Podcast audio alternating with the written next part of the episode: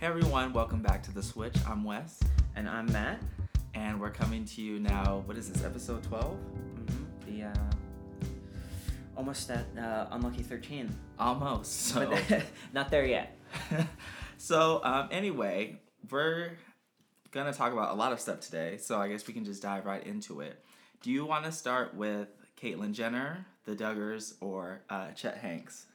Um, I feel like let's do Chet Hanks. I feel like that is the most. I don't want to call it lighthearted because it's just like No. tragically dumb. But like I feel like the others could be like, Okay. let's like work our way up in intensity. That's fair. So I don't know what we're gonna call this beginning segment yet. It's gonna be something like they think they cute or like trials and tribulations of people with verified check marks next to their Twitter names. I don't know yet. We'll think about it. Um, all right. So Chet Hanks um, is the son of Rita Wilson and uh, the other one. What's his name? Tom Hanks, Yep. who has starred in great movies like Castaway, Forrest Gump, and I guess Saving Mr. Banks, but I didn't see that. and uh, oh, Saving Private Ryan. Saving Private Ryan. So he's a huge movie star, you know, great. And so Mhm. he has, I think, two children, and Chet Hanks is the younger of the two. And he fashions himself as a rapper. Um, and it came out this week that I guess in like two separate Instagram captions, he used the N word with the Mhm. like A spelling at the end. okay. And so, and the first time he used it, he was talking about how there's like two types of people in the world, and one of those being like people who do what they want to get what they want, and others who are scared to like do, you know, like to go for life and live Mhm. life at the fullest. And then at the end, he's like, "Fuck y'all, hating ass niggas. I'll never stop tracing my dream." Great.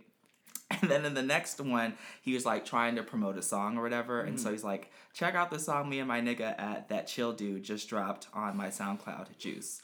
Now, before we go into it, I listened to the song Juice, and it like wasn't very good. The production sounded like Mike Will made it slash the ear think- drummers type of production. Mhm. I, I think because to prepare, I think I I was like, oh wait, I should probably check out like one of the like I wanted Right. to like know what he is as an artist. I knew he fashioned himself as a rapper, like Right. you said.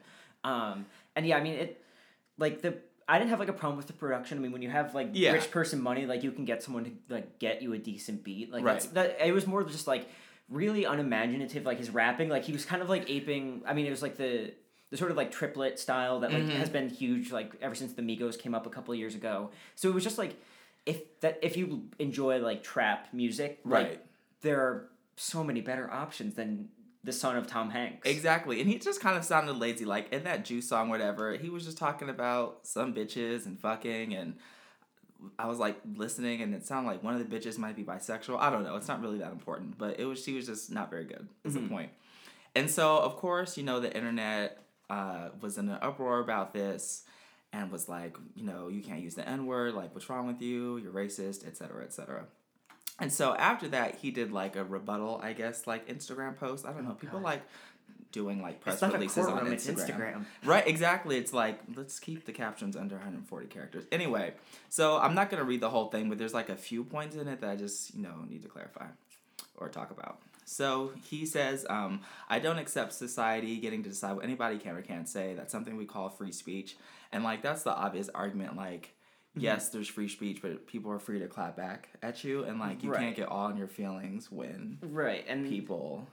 I mean, it um and that. just yeah, and unfortunately, like that un- misunderstanding of what the First Am- Amendment entails, like Right. it's not you know it's certainly not exclusive to him. I think No, plenty of um, especially because um, I, I I know there are tons of like white males like Mhm. at different like wealth levels like people who didn't grow up as rich as Mhm. you know the son of two you know Hollywood types Mhm.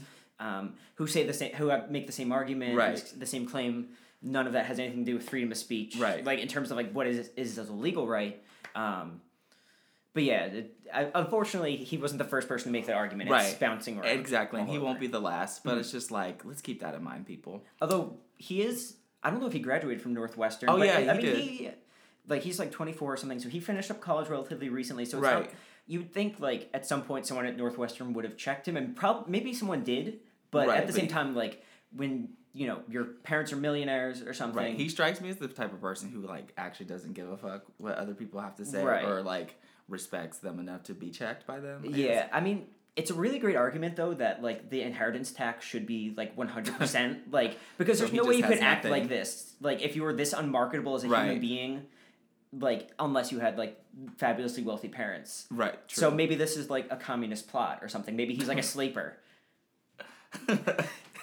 kelsey doesn't believe me I mean, consider we can. Uh, what is it? Conspiracy theory, theorize, whatever. Th- This is the, this is the final revenge of the Castros. they, they normalize relationships, but this is like their last act. We didn't we didn't anticipate it. So, um, also in the caption, he spells Jim Crow wrong, but that was just he spells with an e, which is really funny. And then the last thing um, I'll say about this is he talks about we have reached a point where we uh, where the word can no longer have a negative connotation if we so choose. Um, and who is to say that only black people can use it? The way I see it, it's a word that unifies culture of hip hop across all races, which is actually kind of a beautiful thing.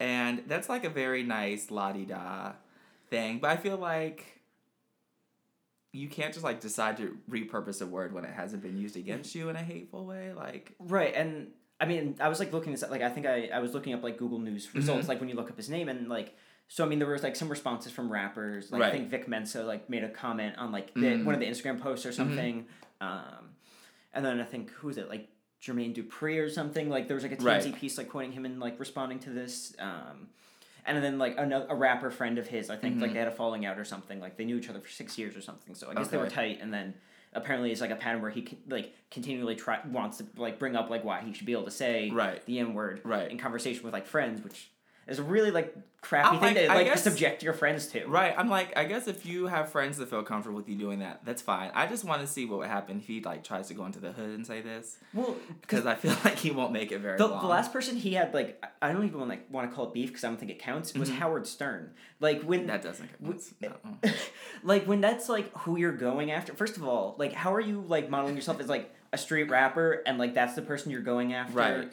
like some guy who has like i don't even know if howard stern still has a show on sirius or something like I yeah, know, he does. but um i mean like he i mean and like if howard stern's making fun of you like it, it's really hard for me to like see an encounter and be like wow howard stern's like the good person in this exchange Right.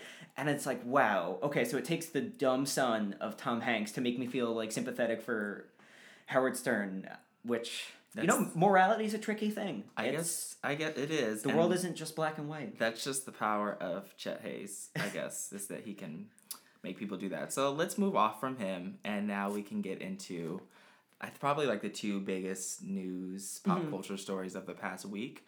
Um, so I guess it's another question: Do we start with the good, which would be Caitlyn Jenner, or the bad, which would be the Duggar interview?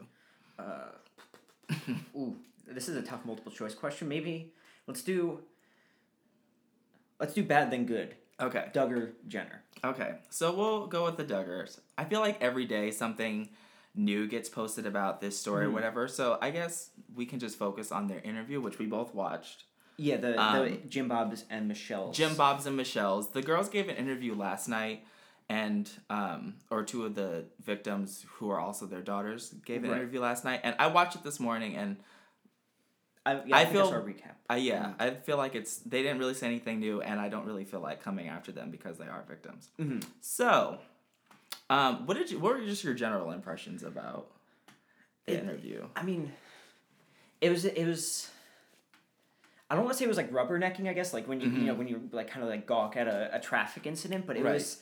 It just had like I just felt like queasy, like seeing like Mm-hmm. I guess maybe it was just like how many times they tried like justifying like Yeah. parental inaction. Like there's only so much I think like leeway in terms of like oh we just didn't know or something like no one told like you if you were a parent and you think that you're trying to like you know if you're like doing your I guess like Christianly duty or something raising your child like how do you justify not acting quicker on Yeah. that? It's like the the part that grabs at me the most like what part of your doctrine like justifies not doing anything for so long until it was like a recurring problem Mm-hmm. because it wasn't just like one instance of abuse it was Right, like, it was multiple. Yeah. Um, according to this thing I like just read today, it was like seven instances on three different occasions. right Some I don't know what the breakdown was between. They tried to make the distinction like some of it was like over their clothes, touching and sleeping, and like trying to I guess. Uh, make it seem less serious than it actually was, Right. or the, the Right, different that- that- instances. yeah. And I guess you can like litigate and have a conversation on what's more serious and what's not. But like one of the things that bothered me a lot in the interview was that like they did try to downplay like I guess the severity of it by re- multiply or like repeatedly saying that uh, they like were asleep when it was happening and then it was just like a brush. It's like I don't know. It's just like it seemed like that's not where you would go if you were trying to make it. Yeah, it- I mean, less- it's- seem less serious. it, it's like that sort of thing when you see like uh, disclaimers or something. It's Right. like you know if like I if I like made you food and I was like oh there's definitely not rat poison in this Mhm. food. You're Right. like well why did you have to bring that up? Right, Like, why did exactly. you have to disclaim like these you know this the story coming out? Um, and further like um, it seems as though like it was I think was it like someone filed like a freedom of information like Yeah. request um, Uh-huh. so it wasn't as though this was like simply an act of like a vindictive like local Right. authority like who for whatever reason is mad at the Duggars or something Right. like I mean plenty of people could be mad at the Duggars um, Right, but- for a number of things uh, but it's it, you know this um, as as like and I, and they and they made the point too like why someone's like you know Siegel juvenile record like coming Mhm. out and like that's certainly like uh, uh like a compelling argument in the sense that like I understand the logic behind it but Right. it's not like a holistic thing like the Duggars have never been you know there for you know black and brown children when they get killed by cops Right. and like being like no don't you know Yeah. go, don't go after their And records Even so, like there's this thing. I will post a link in the comments Mm-hmm. or something. But there was um in Touch League Weekly like at, right before we recorded post this thing, and one of the things that they were saying was like there is like some murkiness as to whether or not these records were sealed or that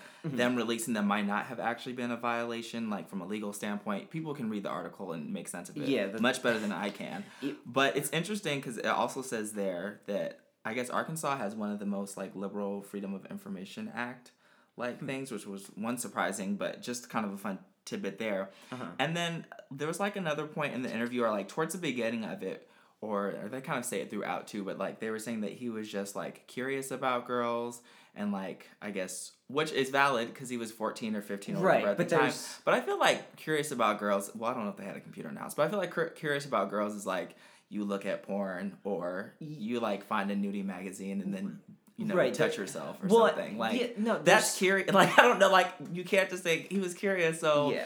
Like then of course the consequence of that would be like i'm Yeah, gonna touch my sisters and some babysitter Yeah, it's it's not like something that can be reduced to just like boys will be boys. Like Right. Like, like, not that that's a, ever a good thing to reduce things to, but like especially, you know, because that's not that's not the norm. Right, Or, and it- I don't.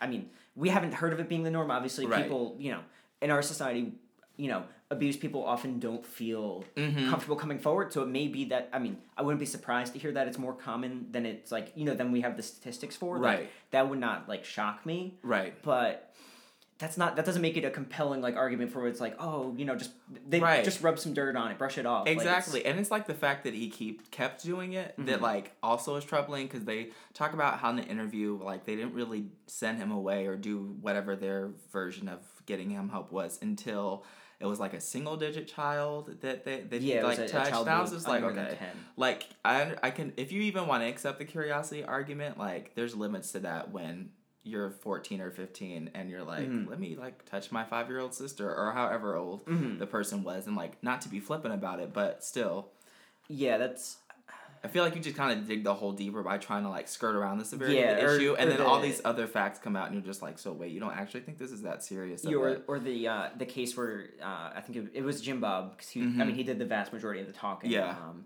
which I mean certainly probably isn't like out of line with like their Christian oh like, yeah, worldview that's not surprising um, at all. or their I guess kind of fundamentalist Christian worldview per- Right. more accurately. But um, but yeah, there was like the trying to make like trying to bring up the legal distinction between a pedophile, you know, like an adult Right. that abuses a child versus a child that abuses a child, and it's like, well, okay, like I Right. understand, like in a courtroom, like I could see someone like a lawyer standing up and saying Right. that, but like just I don't yeah, like I'm that's just added to the queasiness, right, and I'm know? not educated to know if there's like a legal distinction between a um, child molester and a pedophile, or if you have to technically be an adult to be considered a child molester. Like I, it, it's besides yeah, I the mean, point. It, it, it could all come down to you know, I I have to imagine it would come down to consent laws, which Right. when you're a child like in no state in this country is a child in their single digits able to Right. consent to any sort of sexual Or act. exactly, and you can't consent when you're asleep. Like that's the basic point that we try to teach people, and they still don't get it. So I guess it's almost not surprising that they don't. Um, but what else was like here in the interview that was really that I wanted to talk about the bullshit. Oh, I guess the one of the last things was they kept talking or Michelle kept saying they put safeguards in place. Mm. And those safeguards were like really weird things like not letting men babysit and making sure that the two children don't go off together to play hide and seek. Right. But I think this this idea that is that is kind of be, being reinforced by the Duggars in these comments is that you know any young man could have done this, Right. And and not to you know say that that's not possible. You know, I think Right. uh, I think by and large we do a horrible job teaching you know young boys in this country about what it means. You know, obviously consent and like being respectful of other people's personal space, whether or not it's a sexual thing or not. Just Right. you know, hands to yourself, being respectful of others. Right. Um, but that that just takes so much like weight off the like the wrong action that you think you know like, you know if, in based like very basic Christian morality would be sinful. Like why why are you offloading the sin onto you know society at large? Yeah, and it was like, and especially with the safeguards that they talk about, they put in place. It was very much like we're gonna place the burden on the victims or the would be victims instead of Mm-hmm. saying like, no, what you were just saying like you have the responsibility not to like touch others or be all up in their space or you know Yeah. like you can't. It just seems like very weird that the suggestions or like the changes they made in their household. It was like, but Mm-hmm. you realize that like. The girls weren't doing anything except Yeah, literally like and- lying down. and that's kind of and that that seems like a bigger institutional thing within the you know this homeschooling quiverful um, Mm-hmm. movement because I think uh, it was something I sent along to you guys uh, beforehand, but I'm pretty sure it was e- it was either Gawker or Jezebel, someone in, Yeah. in the Gawker media empire, but. It was about how um, you know a document from I think their homeschooling organization, which is tied into this religious movement, the Quiverful movement, and it's like how to respond to you know when someone says something like that, that they've been sexually abused, Right. and so many of the questions come down to like well was like how were you dressed like how were you behaving Uh-huh. were you thinking sinfully you know it like at a structural level like within this like religious movement like it's very much like the idea is that it's you know the victim's fault like it was something Right. that they did wrong Right. and that i guess i don't know if the idea is that god is punishing them by having them be molested or something which Mm-hmm. i mean I don't, at least my interpretation of like the Old Testament God, like I feel like he stopped short of like child molestation in terms Right. Mm-hmm. of punishment for your sins. So it's just, you know, what are you? What's the what's the theology you're trying to get across here? Except like trying to scapegoat your own daughters for like the Yeah. benefit of your son. Yeah, it was all very strange and backwards. Um, and I guess that's pretty much like it in the interview that was like really needs to be talked about. Have they? I know they were they temporarily suspending production. Yeah. of nineteen accounting. Yeah, so what the, what's happened is um well after they had like a marathon of Mm-hmm. the show, right after all this came out and everybody was like, "Ooh, TLC. That's not Yeah. a good look." Yeah. Um they did suspend um like it's not on the air now and I guess that's indefinite the suspension. Mm-hmm. Yeah. Um and advertisers have pulled out, but I was also reading a thing where advertisers that said they would pull out of the show like haven't yet or there was like some weird stuff happening Yeah. there but also there was i guess talks about um, the two of the girls who are married um, about them getting a spin-off show Mm. and so like it'll be interesting to see how that affects this i almost feel like if the tlc was going to cancel it they would have done it by now because Yeah. like when that mama june thing i don't watch that show Yeah. either but they canceled that show within a hot minute after she was even like seen with the child molester yeah. um, Yeah. and it seemed like they just would Yeah, I don't know if that's just a matter of because that the, all the allegations happened. I guess Right. about events in the nineteen nineties. Right. Like they're like TLC like feels better like wiping its hands of like Mhm. the the because I mean certainly their relationship with the Duggars relationship with TLC. Yeah. Uh, you know came after these Right. allegations. Uh, I mean exactly. I do hope that no you know no. Uh, no one in America would like even like think about programming a show if you knew Right. that someone involved was like a child molester. Yeah. I, ideally, Hopefully but- not. But you um, know, um, we'll see. Yeah, My we- guess is that it won't be canceled, or if it is, the spinoff will still happen. But Yeah. we'll just have to see what happens. Yeah. Um, that- ooh, this is this conversation. It's just just has me in a bad way right now. Yeah. Well, so then we can do one of two things. We can take a break, or we can go straight into Caitlyn Jenner and her fabulousness. Let's do Caitlyn Jenner. Okay. Let's end on a good note for this segment. all right. So, as I'm sure everyone has seen, uh, Caitlyn Jenner debuted uh, Mm-hmm. her look uh, on a with Vanity Fair cover and like photo spread, Yeah, did that uh, did the spread was it like leaked on Sunday or something? Because it was like Sunday or Oh. Monday. Okay, I didn't know about the leak, or at least Well, I, didn't it like think came out. It was like an I saw exclusive, like maybe Yeah. CBS, like or like sixty minutes or something. Okay, like had I, it I or feel like I something. saw it like Sunday evening. Okay, I think. because I think I just like woke up one day and it was Mhm. like, look at all these pictures of her, and I was like, Yeah. oh shit, Mama's killing it. Yeah. Um. So. When Yeah. and because it was um because before you know the story broke, there was no you know indication like Right. you know how to how to refer to Caitlyn, you Right. know, and obviously the it seems like the the general practice is continue using you know the previous identity Mhm. until like someone comes forward and says Right. But so like it was just you know yeah it was like real it was like, and that's kind of the thing I think with a lot of these um these these te- occasions now with like the media like working with people who are coming out whether it's like Mhm. sexuality Mhm. or um you know their gender identity Right. um you know it seems like they they do a very good job at like putting like the story up front like it like it like they get like the right reporter or someone to come in and write the story without like leaking too many things we saw that with like jason Right. williams when he came out you know Mhm. he was the first um, you know professional basketball player in the nba to come Right. out and be openly gay while playing um, and I think a very similar thing here, where they they kind of kept a tight lock on the story, and then Mhm. were able to kind of like be super impactful, which I think was a really awesome thing. Tell the story the way in which Yeah, uh, let the Caitlyn and her people right wanted it to be done. But there's just a few like really quick points I want on this. Obviously, the shade of spelling Caitlyn with the C instead of a K, I think was beautiful because, and even I think if I think they'll get this into this in the Vanity Fair interview, which it might be out. The issue might be out already. Um, where there was like it was a very intentional decision to kind of like break away from that like Kardashian media fr- media frenzy. Even though Yeah. the docu series is still airing on E, um, I Am Cait. I think it's sometime later next month, but Mhm. that was great. Um, and so obviously we don't need to talk really anything more about like how the picture she she just looks great, which is not surprising because Right.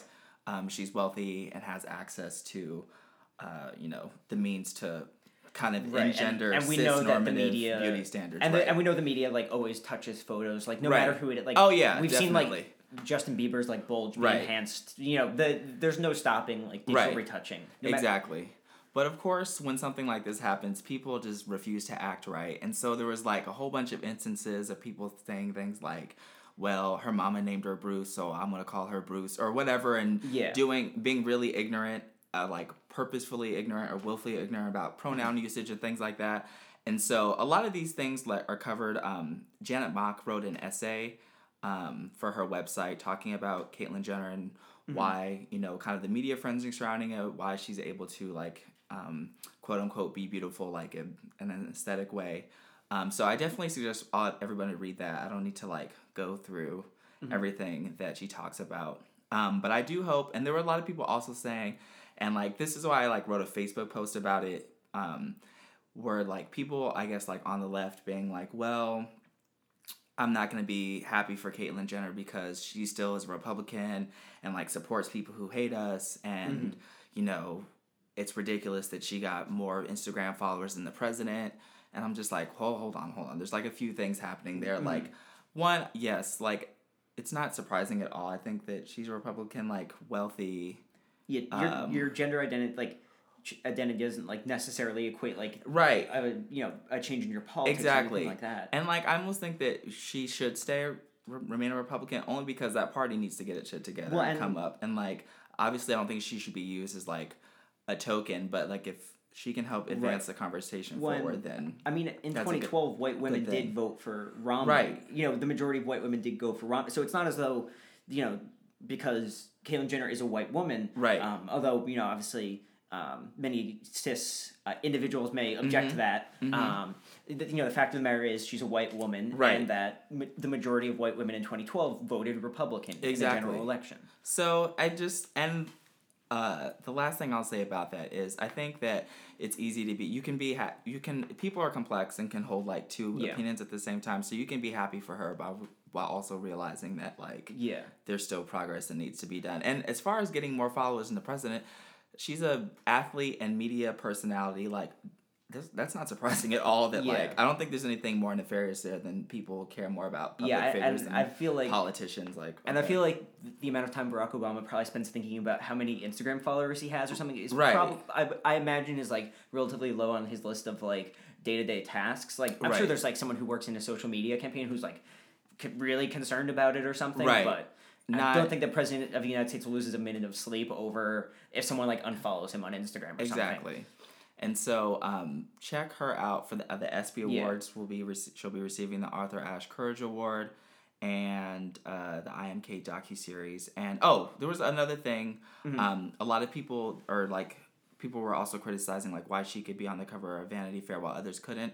Um, check out the hashtag my uh, Vanity Fair cover, and it shows. Um, people uh, transgender people and genderqueer people reinterpreting and doing their own version of the cover so Mm-hmm. it's really cool Yeah, check fe- that out That's news to me. Uh, And, I haven't um, seen that tag. yeah, I like Just now. saw it on like the Huffington Post today, and I think that's it. Yeah, as I far think, as that's uh, concerned. Yep, absolutely. Uh, so we're just gonna take a quick break. Uh, fortunately, we ended on a positive enough note. that Yes. I don't feel sick down to my gut, and uh, we'll be back pretty soon.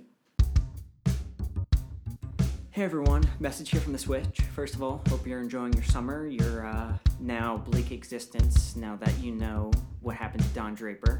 Uh, if you're looking to find out more about life's meaning, you came to the right place. Yes, indeed. This little podcast called The Switch, which is now on iTunes. Yes. So feel free to engage with us on Twitter, Tumblr, SoundCloud. Uh, you can leave a little comment there on the iTunes. Um, and look out for a Facebook account coming soon. Uh, with that, let's get back to the show.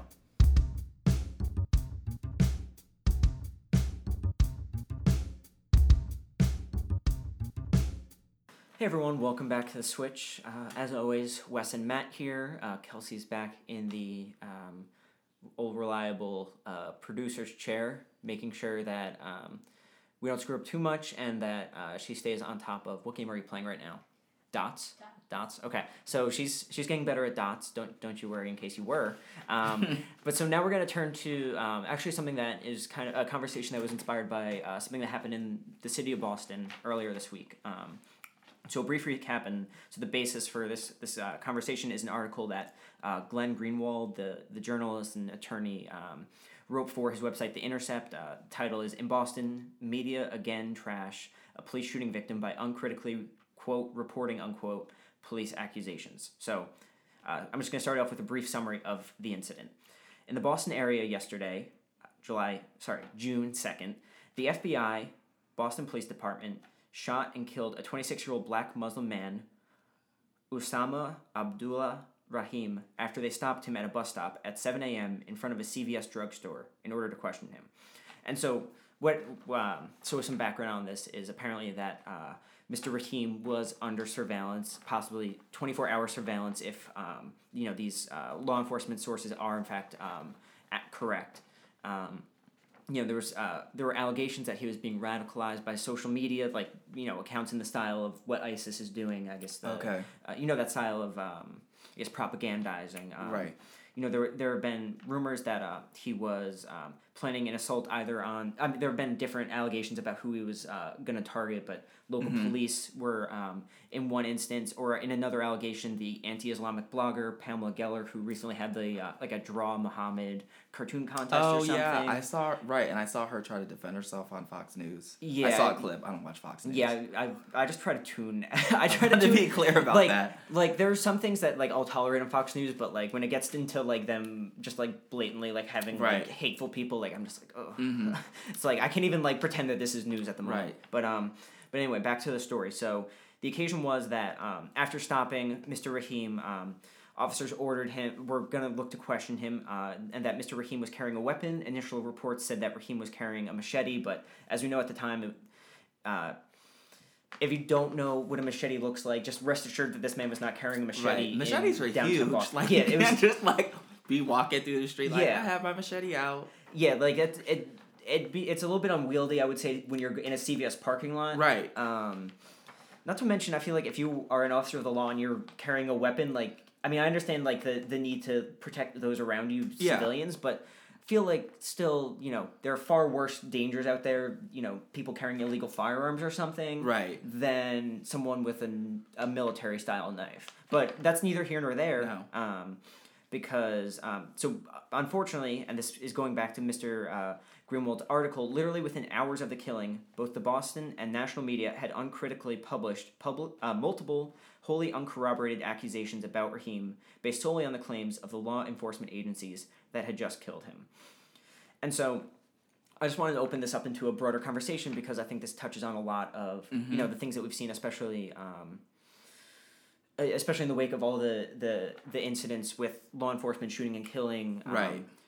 young people of color, um, or not even necessarily young, obviously in the case of Eric Garner, um, but um, you know we see again and again that the the people who are allowed to set the tone for the story are either the law enforcement agents Right. in question or the media that kind of you know work them as sources. Right. This kind of uh, privileged access to you know what law enforcement is saying comes at the cost of you know perhaps not being able to critically report on it. Um, and so you know just a rundown again. Um, and one most recent example was with Freddie Gray. The allegations Right. that he was, you know, carrying a switchblade when he was arrested. You know, that was why he was running. He was carrying an illegal switchblade.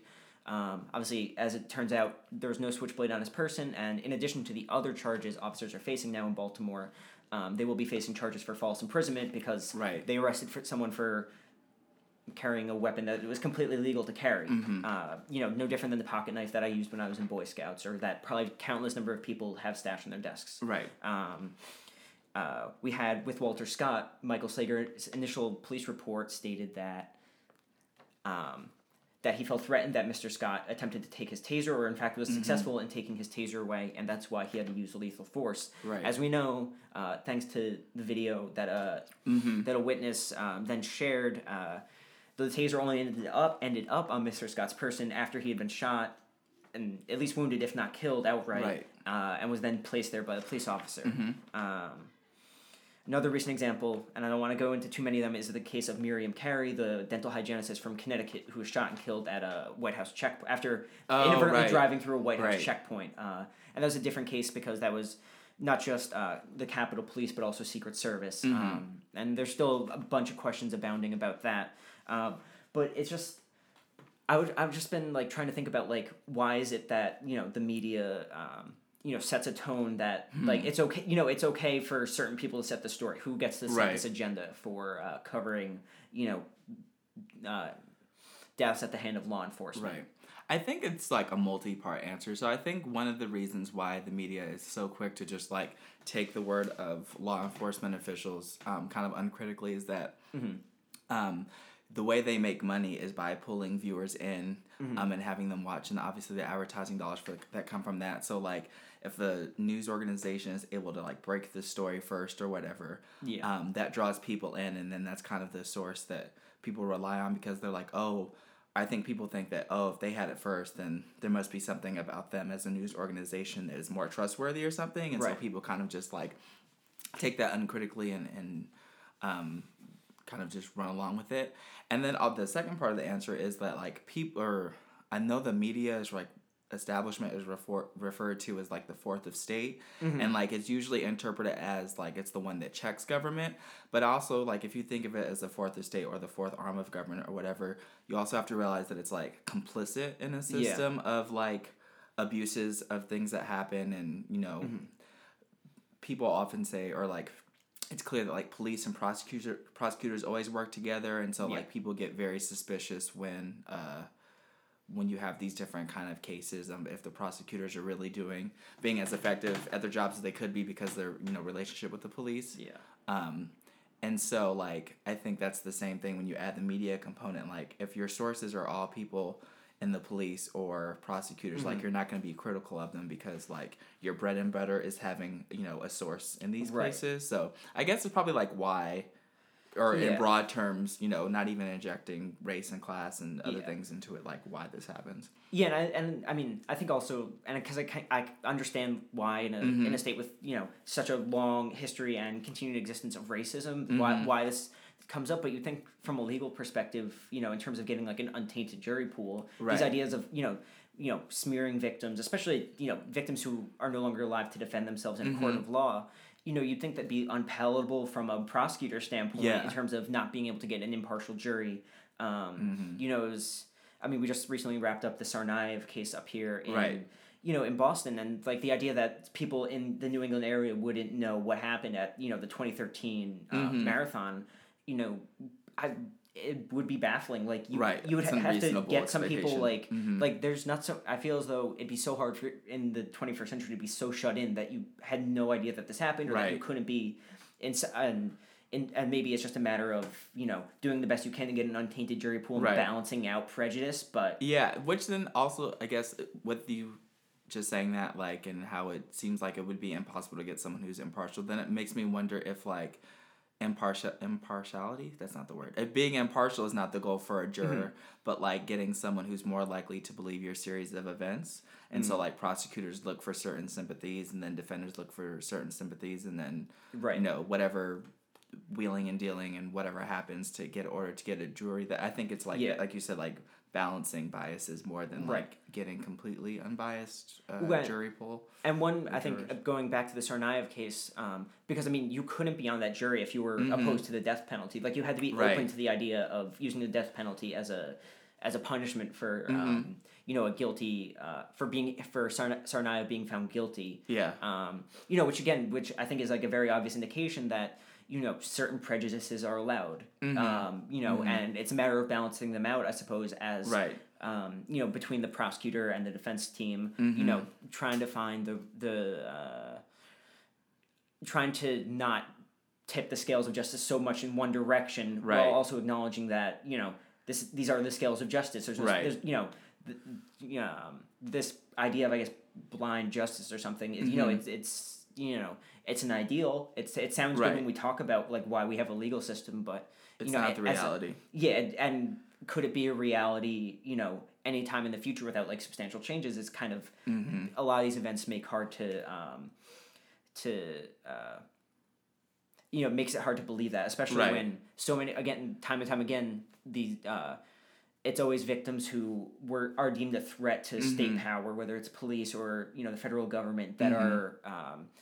you know kind of smeared. It's never um, right you know, it's never the other way around. It's never uh, you you know we don't see I guess um, you know people put on trial in the other domain, or it's so seldom that it's you know it seems exceptional. Right. And it's very interesting um, as I was reading this article and like thinking about kind of the arguments that uh, Glenn Greenwald was make Greenwald was making Mhm. was that it seems like in so many other instances the media at least tries to put on a face of there are two sides to the story Mhm. um, and like at least presenting both case and you know print media does that by you know Mhm. having different paragraphs one with one view and one with another um, and it's interesting that this seems like this is the one realm where like that kind of fair and balanced uh, uh, i guess methodology Yeah. or kind of way of going about things doesn't doesn't seem to apply and it's very odd that Yeah, um, you know, like media watchdogs organizations don't really like point this out more, I guess, or Mhm. or maybe they do, and I just don't read enough of that kind of stuff. But I feel like it's it's something that like you hear ab- about here and there, but it's mostly people who are passionate about the issue who bring it up. It's never right, um, you know, I don't expect like George Stephanopoulos to like, you know, all of a sudden like break in with like an important thing about how this it's you know it's important for you know reporters to you know depict both sides of the story on these occasions. Like I don't expect you know that to happen tonight or for you know Mhm. sixty minutes to you know have a special on this at, at you know any time in the near future. Right. Um, and I think so much of it comes down to the power imbalance because you have Mhm. you know law enforcement agencies, whether they're police or federal, you know have people dedicated to PR and spinning things and Right. working journalists. Whereas like how do you have that counterweight? Like if you're an individual, especially true.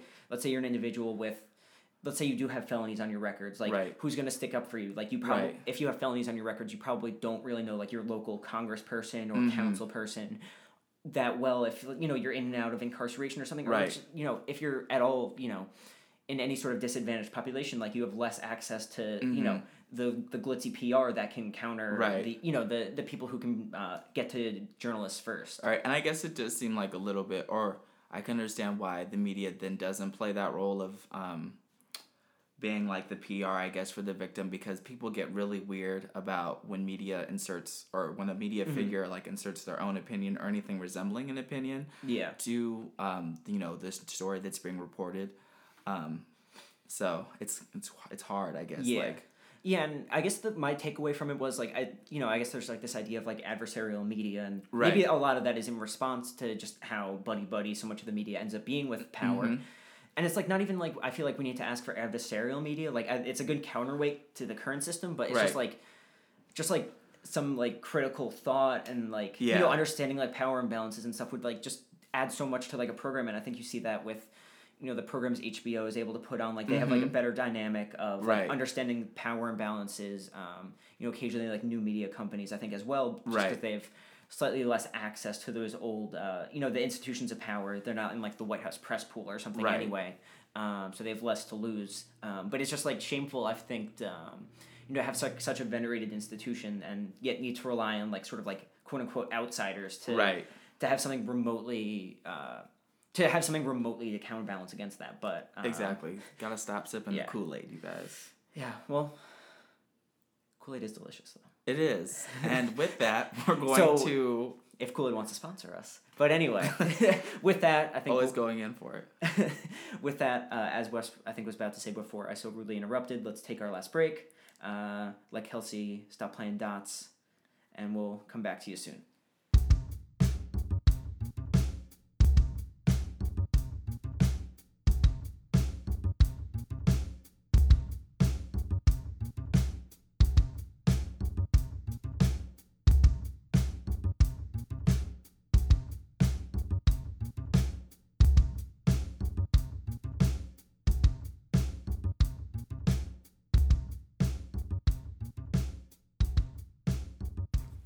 So, welcome back to the Switch. We're gonna wrap up the show here because I have to be at work in 15 minutes.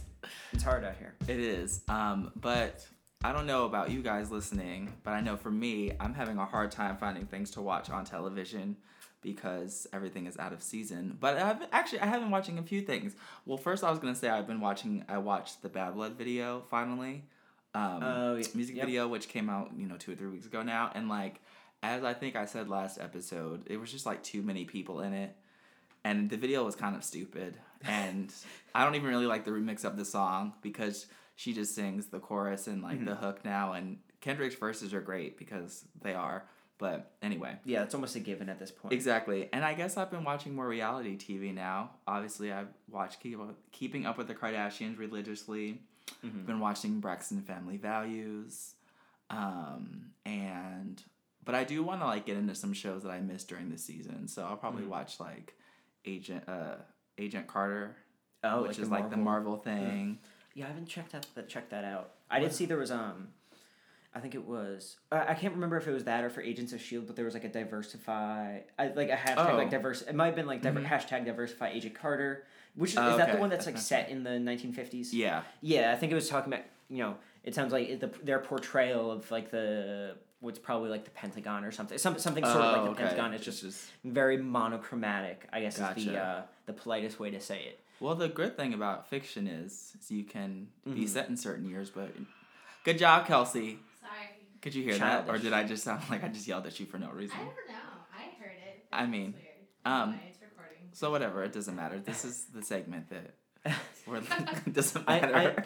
I, I, I have been thinking more about because I just recently, I guess maybe it was like shortly after we recorded last time, but I finally watched Fruitvale Station. Oh, because that, that, that got, that went on Netflix, and Mhm. um, I mean, I thought you know obviously a heartbreaking story. And, Yeah. and it like it's so emotionally poignant movie. Mhm. But I mean, Michael B. Jordan it has been so phenomenal in everything Yeah. I've seen him in, from The Wire to Friday Night Lights to obviously Fruitvale Station, and because I know he has a, a role in the upcoming Fantastic Four, which yeah, I mean, if one thing the expectations are so low with Fantastic Four, I feel like after uh, It'll their, be- their last attempt, yeah. I'm that- sure it'll be better than that. I feel Yeah. like just the like the talent of the actors is that much higher, and it seems like there's a bigger budget yeah, um for it. So that's good. I well now that you said that, I'm embarrassed to say the last movie I watched, but I watched Fifty Shades of Grey the other day. is that on Netflix? It you- was no, I I paid money to watch it. I rented okay. it on Amazon. I'm sorry. I'm sorry for making you say that and having it be recorded. That's okay. I mean, it saves No me shame, from I having guess. to read the books. That's true. But um, you know, it was it was fine in like a trashy sort of like this isn't good way. You can still read them. I mean, I can still read. I'm not going to though. It's like I don't need to. Yeah, I'm sure the book is just more of the Kelsey, same. we have a podcast now. We don't have the time to waste on bad books. Come on. I don't know how to read. Just kidding. so I watched that. Um, it was real basic, and like I am not personally into BDSM, but I know some of the critics of it were like saying this isn't real BDSM. Like it's really distorted. So, you know, that's for minds other than my own. to think about. Yes. As as for me, I'm sure at some point I'll I'll wind up watching it. I feel like HBO probably has it now or something. And I'll Probably. like, mindlessly tune into it at some Yeah, point. and I really li- I didn't like that "Earned It" song at first by The Weeknd, but Oh. now I like really like it. He when I was at Roots Picnic, he performed it, and everyone Yeah. was like, eh, all of like the middle. I don't know why there were so many middle aged people at Roots Picnic, but they were all like really hyped for it. yeah, Although I mean, Weeknd set was like everyone was you know crazy for it. I be- I believe the it. you know like the alt R and B thing is like so huge now. Um, although Frank Ocean's album still needs to drop. I'm waiting for it. I went So many albums I'm waiting for. Channel Orange still like it still feels like a gut punch. It's it's like it's a it's almost it almost bothers me how beautiful that album is three years out. Like I'm still like this holds up maybe like I think I enjoy it even better now three years later. Oh yeah, definitely. But um can appreciate it more. but uh so anyway, after we urge Frank Ocean to to drop his next album as quickly as possible for him, uh, I think that's about the note we want to leave the show on. Yeah. Obviously, uh, Wes has to get to work, uh, but in the meantime, you can check out all of our show's accounts. We're on SoundCloud, iTunes, Tumblr, Twitter. Uh, there's gonna be a Facebook wrapping up soon, and that'll be going public Real soon. real soon. Uh, but uh, until then, uh, until episode thirteen, uh, if luck doesn't bad luck doesn't befall us, uh, I'm Matt. not. I'm Wes. Kels is over there clicking a button, and this is the switch. Bye.